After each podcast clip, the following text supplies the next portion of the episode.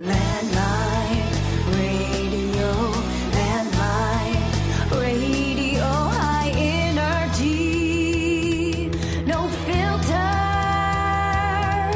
Oh yeah. All right, folks, I'm back again for the second time with former Governor Frank Murkowski. How you doing, Governor Murkowski? Nice day. You can't beat it with a stick. Uh, we're getting a little heat this summer all over. First time was Juneau uh, during the session, our podcast. Now you're here in Anchorage. I just your daughter just spoke at the Commonwealth North um, Right. meeting. You, you got the first question. Yeah, I got the first question. I didn't get the first answer, but anyway, uh, she gave a pretty good presentation, I thought, covering you know what's going on in Anchorage and staying away from the dilemma we have here in Alaska, which is uh, probably appropriate that she do because uh, that's not her bag. Her bag's fed. Well, that's what I wanted to ask you about. You've um, written some op-eds lately, um, you and some former governors, kind of about what's going on, and I want to ask you about that. Um, Okay. In general, about what's happening in Alaska, and then talk a little bit about you know when you were governor and some of the you know problems you, you faced and how you dealt with the legislature. Well, you prob- you pick up your problems as you go along, and uh, you know in this particular case, the state's situation is such that uh, the governor has proposed significant cuts, and I don't think most Alaskans really recognized uh, the consequences. And the legislature didn't advise Alaskans, nor did the governor, that hey, when you make drastic cuts, there's a cost to it and uh, there's an impact associated on the service level that government is able to provide. And uh, uh, you know, hindsight's really cheap. I've been there as governor, and we've made decisions. We've been crit- criticized for them. Some have been the right decision, some have been the wrong decision.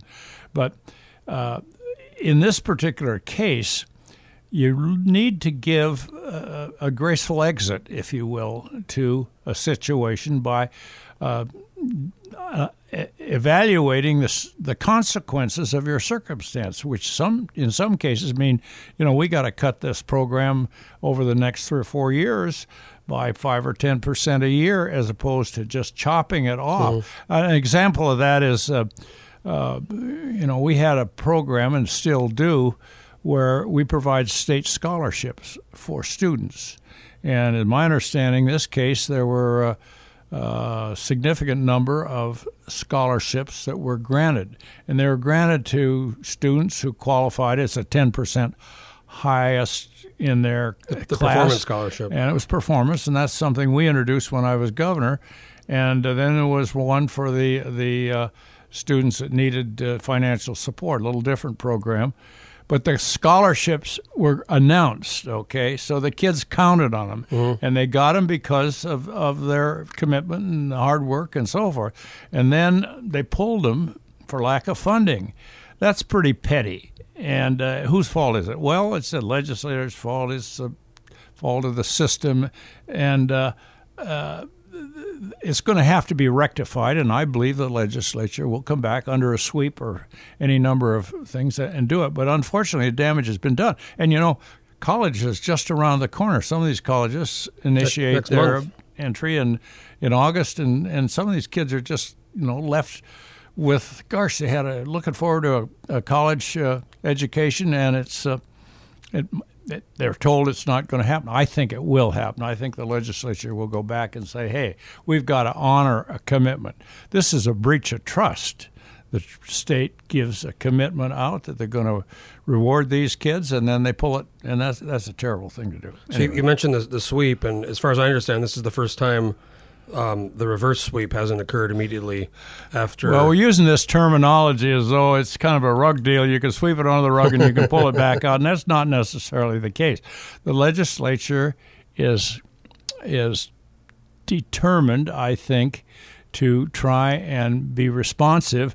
Uh, but you've got to do that by coming together. You can't, you know, it'd be split. Uh, and uh, you got you got a legislative session in Wasilla, you got one in Juneau, uh, and and people dig in, and uh, you know they're they're reluctant. It's everybody's a little bit that way, reluctant to uh, give in to the other guy when you got a dispute and you think you're right. But in this case, you've got to come together because you're elected to come together and address the problems, and and division is just not acceptable. As an alternative. It's got to be okay. Come on together. We'll sit down and we'll figure it, or stand up. I don't care what you do, and address the problem and figure out how we can compromise and get the best response to the citizens of Alaska because we have that obligation to provide that service. Fine, you can cut, you can reduce, but sometimes uh, it's not appropriate to just chop it off. When you were governor, uh, what what situation stands out um, in your mind? Maybe when you had maybe your your biggest hurdle or issue with the legislature. Well, we had a problem because we cut a program, and it wasn't. It was a popular program. It was. Uh, it was uh, funding for seniors 65 and over. oh, the uh, longevity. Yeah, and uh, the the idea was okay, uh, but what was happening? The legislature came back and said, "We're going to curtail the program, and no more funding for those that turn 65 tomorrow, or the next day, or the next day." So we're creating two different classes of citizens: 65 year olds who got it, and those that came in after the program was closed, they didn't get it anymore.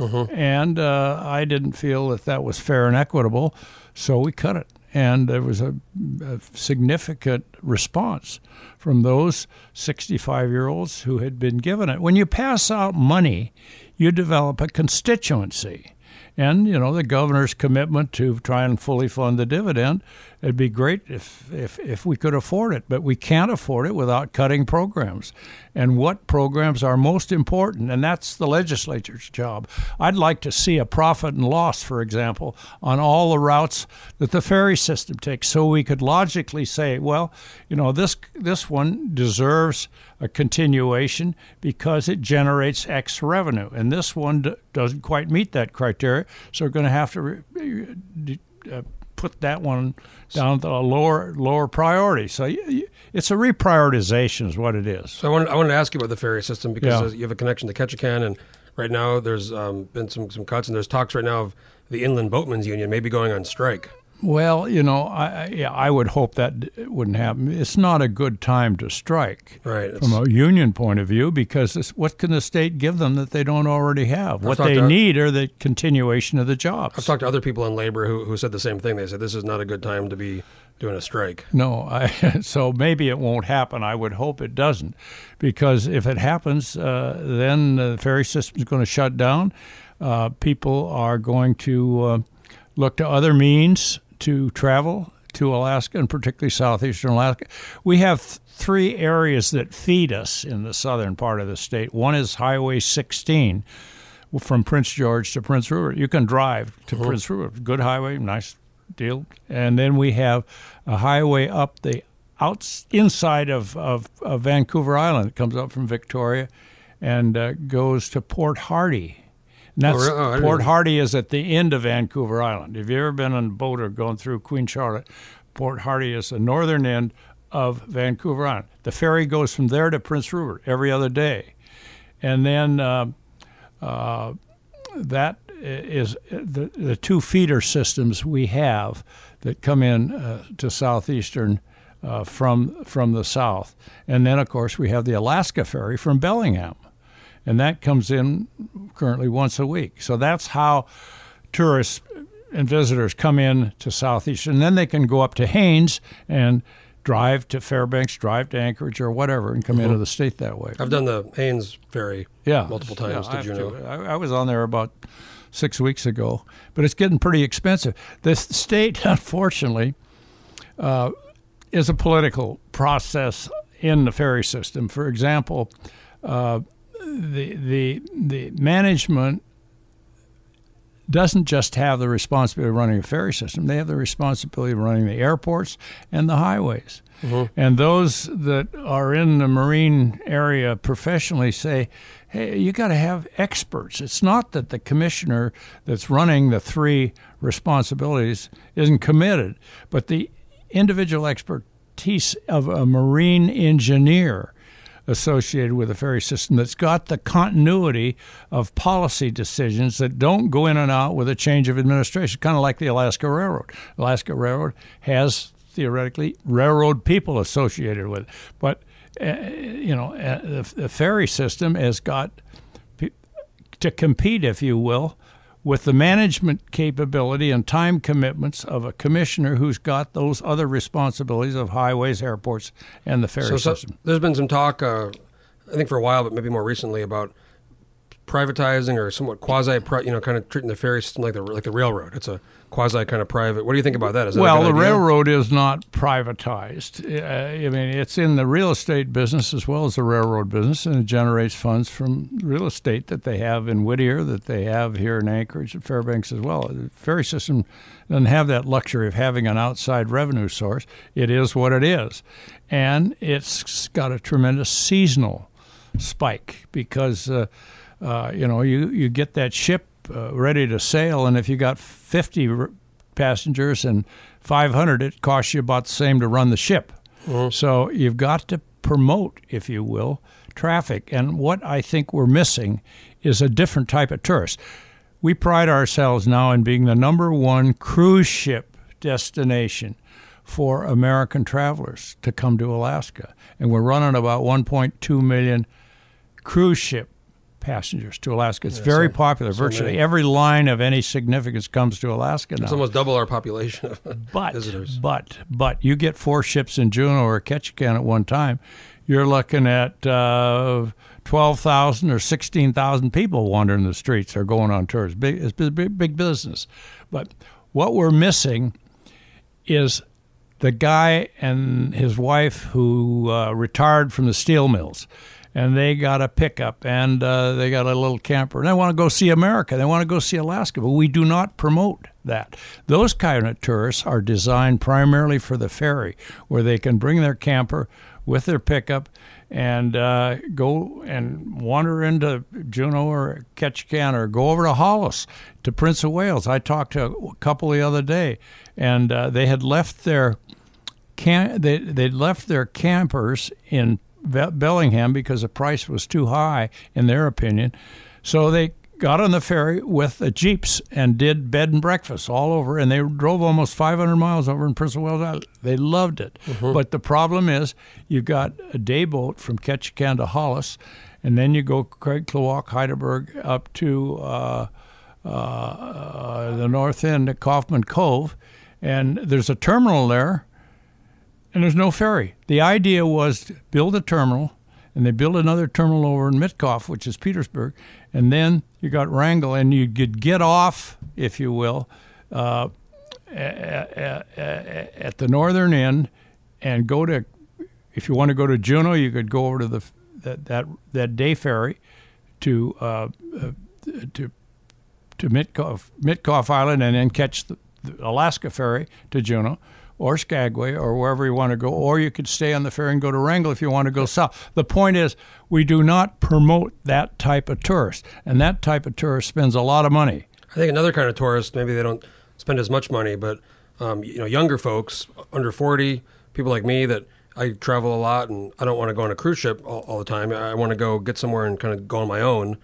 Um, and kind of a younger, tr- you know, Yeah, age people who want to get on the ferry and maybe go explore a little bit. And that's Well, another the group problem of people. The problem with the ferries is, is, you know, they're under the gun, so uh, they're losing money, so they increase the fares. And when you increase the fares, you lose revenue Yep. because, you know, the airplane is always there.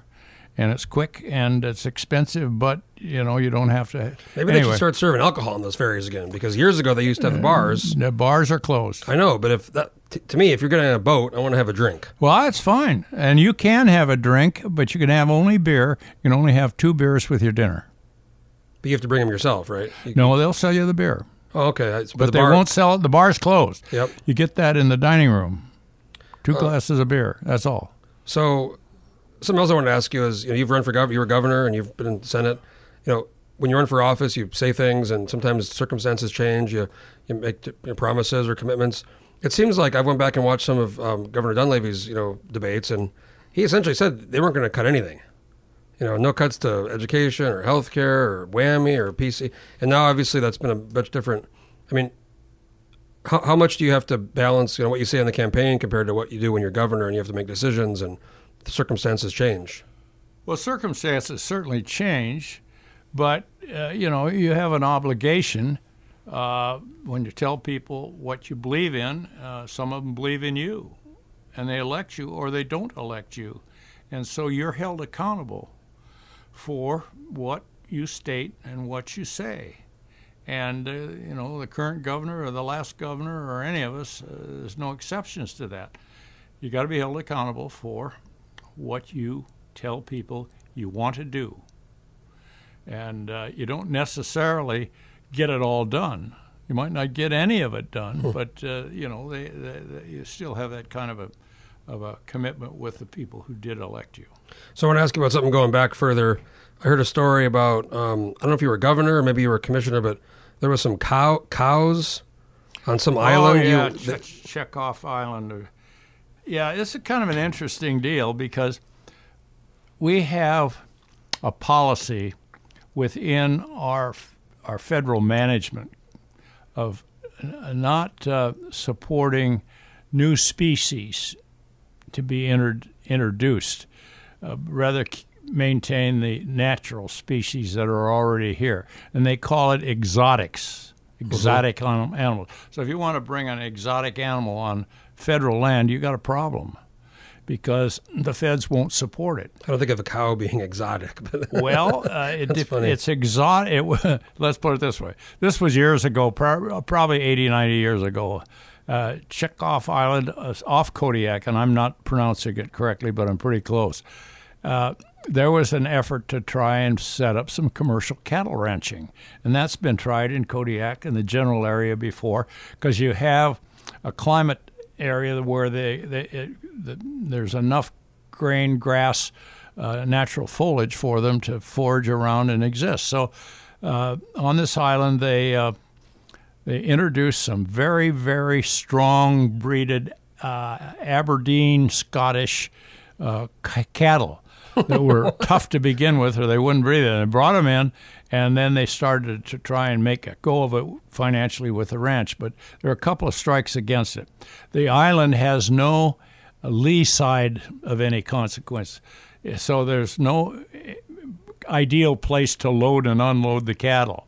So when they brought the cattle in, the barge that they had them on was grounded, and the cattle jumped overboard and went ashore.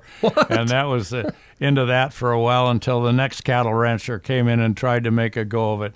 And uh, uh, so it was on and off, on and off, and then the more sophistication of the management concept on federal land was well, we got this exotic that are not natural to the island, and we ought to remove them. So they announced that they were going to annihilate, basically kill them. how many cows were there? Oh, I don't know, couple, maybe 80 to 120. they're, they're just Uh, wild. They're feral wild cows. Oh, absolutely. And they bred and took care of themselves and so forth.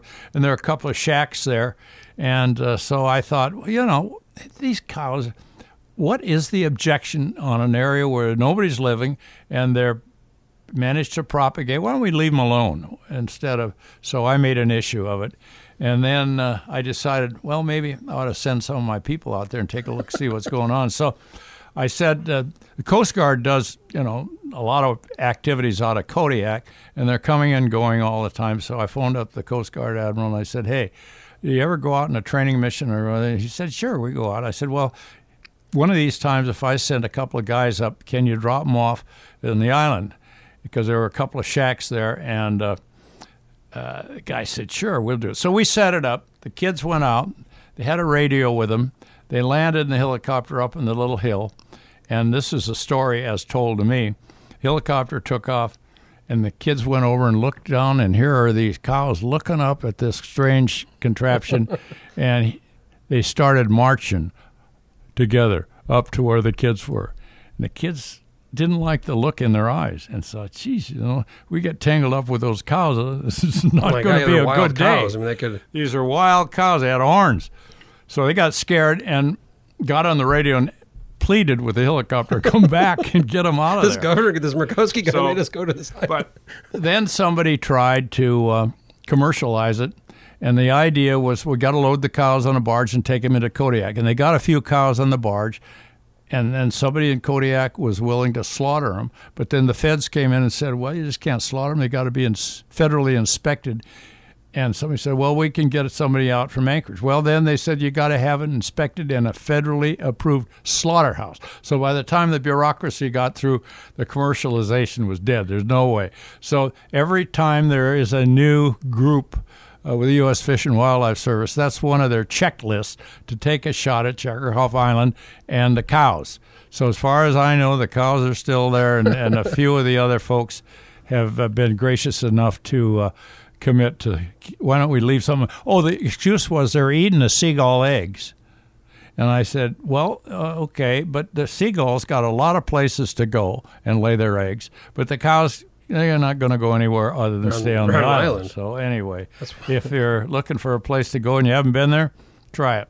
Maybe I'll, maybe I'll head down there one day and make a make a video. Yeah, Um, should. Another story I heard was something involving a totem pole, Oh, for heaven's sakes. and uh, you had to get a totem we pole. We had uh, well this is when i was in, in, state government i was commissioner of economic development and under uh, Hickel and, and uh, at that time the japanese had been in competition for a designation for headquarters of the, for the olympics and this was i believe in 1970 and uh, they didn't get it. So Japan was decided that they had to do something. So they put together an expo, and they called it Expo 70. And somebody in the legislature, I think it was Brad Phillips or somebody, decided that Alaska should participate. And then the question came up how. And so uh, we decided that um, we'd open it up to submissions of ideas. And somebody came up with a world's tallest totem pole. Well, if it was going to be the world's tallest totem pole, somebody had to find out where the existing totem pole was, and it was down in Yesler Way in Seattle at the foot of, uh, I guess, Capitol Hill or something. But anyway, it was there, and it was 120 feet long. So that was the mission. And, you know, government has a way of saying, yeah, we ought to do that. And everybody says, and the legislature particularly says, yeah, yeah. Well, somebody's got to do it. and it was designated to my department because we had tourism.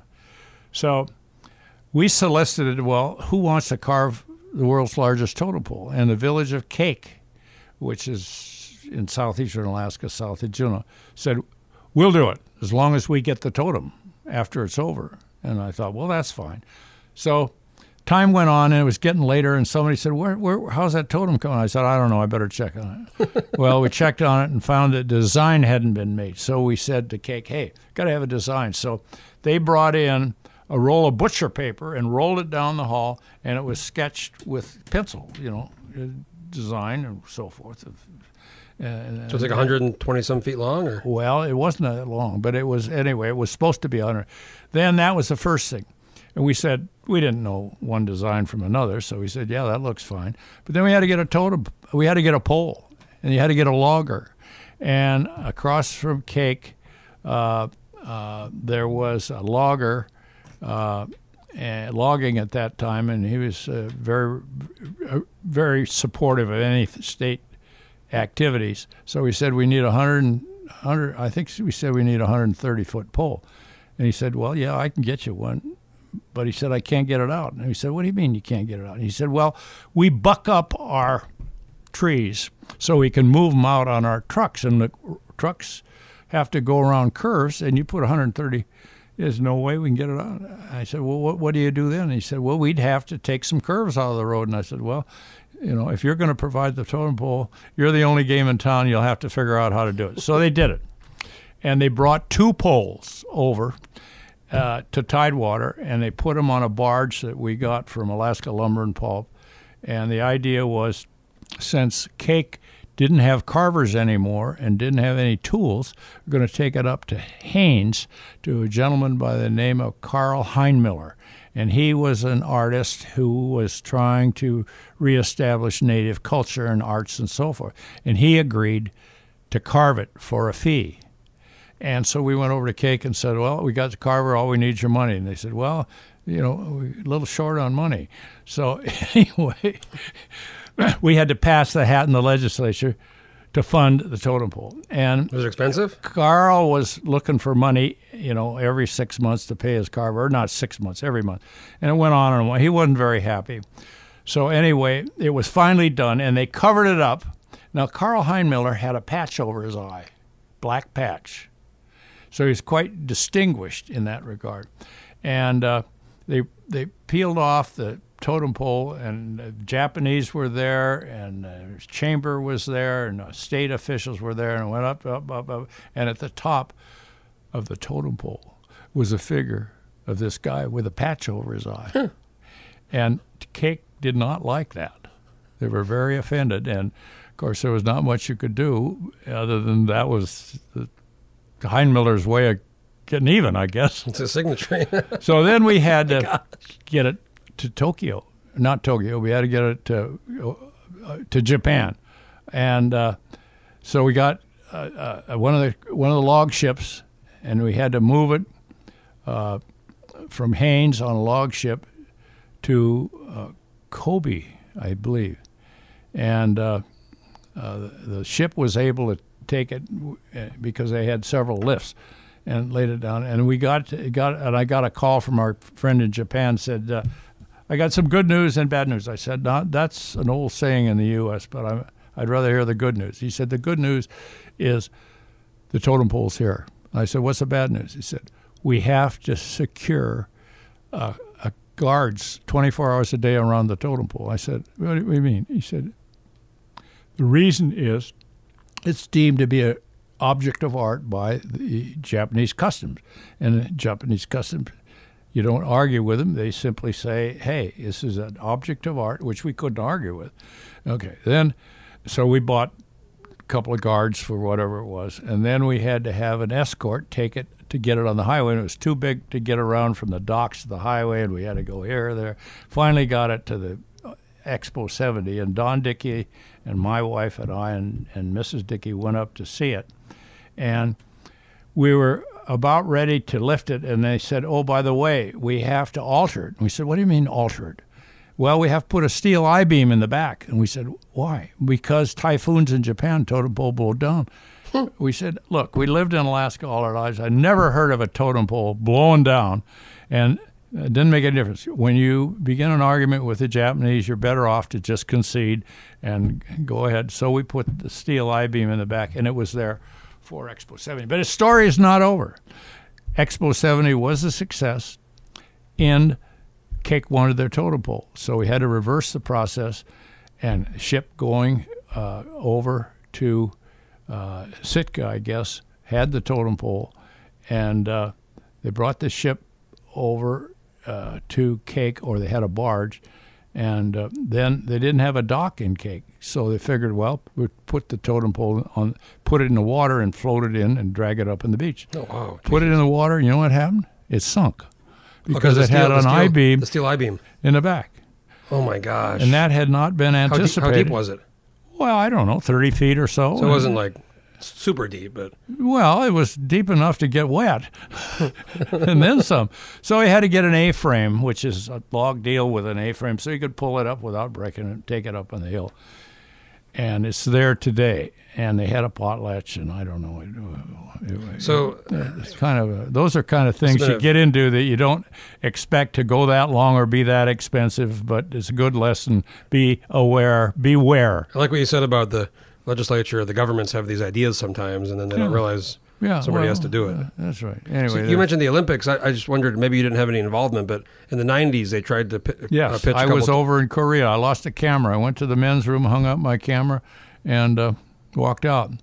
Went back for my camera. It was gone. So- yeah, so we- this we was were- an Anchorage. A- Anchorage's effort uh, was a very genuine one and very worthwhile and uh, very competitive. But they didn't get the Olympics. They went, I think, to One was. Norway, Lil- uh, Germany, I think, and then one was Norway. yeah somewhere in, in, in Europe, That the was- skiing area. It was '92 and '94, and that was the time they had um, changed because before the Winter and Summer Olympics were in the same year, and that was the time they they uh, staggered it every. So we were the pick for both years, and I have some really nice posters I found at a at a used secondhand shop. Um, what's the Birdsall? Bir- Byron Birdsall. So I have two of his pictures of uh, Anchorage, Yeah. Anchorage's design for '92 and They made it- '94. It was a good job done by the Anchorage promoters, and I wish I could remember all their names.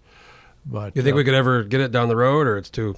Well, yeah, it it. just it takes uh, uh, the fact that we've been there once. I think uh, buys us a little credibility, and if the community and the and the state uh, uh, you know, feel that they're in a position to underwrite, and you've got to, you know, put in some money for facilities Oh, very and bill- infrastructure. billions of dollars. Yeah, yeah, it's not a cheap deal, but um, I, I think it'd be much to the credit of Alaskans to consider it in the future, and it's a worthwhile project.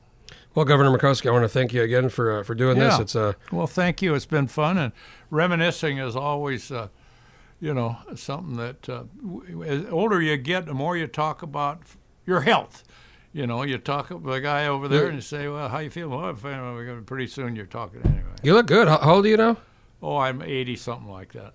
And you're still. I just. It's incredible. You're just. oh well, hell yeah. You're there. You all the stories going back a long time. Yep. Well, we should times. we should do more of these because I think you probably have a million more stories you could tell me and talk about. Sure, so we do it once in a while. It's your pleasure. I appreciate the opportunity to be with you. maybe I'll try to come down to Wrangell one day. I heard, it's do that. Yeah, it's a nice little town. We only got two stop signs, no stoplights, but it works fine. And uh, uh, we got uh, daily air service from Alaska Airlines. We've got ferry service. Uh, fishing is great. I'll look you up because A my lot friend of room in the. In, we're putting a new boat harbor in, so we've got a lot of room for small boats. my friend has a cabin out there. So maybe I'll come out Yeah. and come say hi you have sometime. a cabin up there? My friend has a cabin out there. They've had is it for a long time. The river, or I'm not exactly sure where it is. I just know it's in McCarthy. Well, Wrangell's a little unique of southeastern towns because it's it's further inland than the others, and we're on the water. Don't get me wrong, but it's islands all over, and we're, mm-hmm. you're back kind of tucked away, and we're right near the mouth of the Stikine River, which is navigable for 126 miles you have a boat? up to north. Yeah, by it used to be stern wheelers. See, they didn't when they were trying to build the Atlantic transatlantic cable, you know, from U.S. to Europe. Mm-hmm. Okay, they kept breaking it.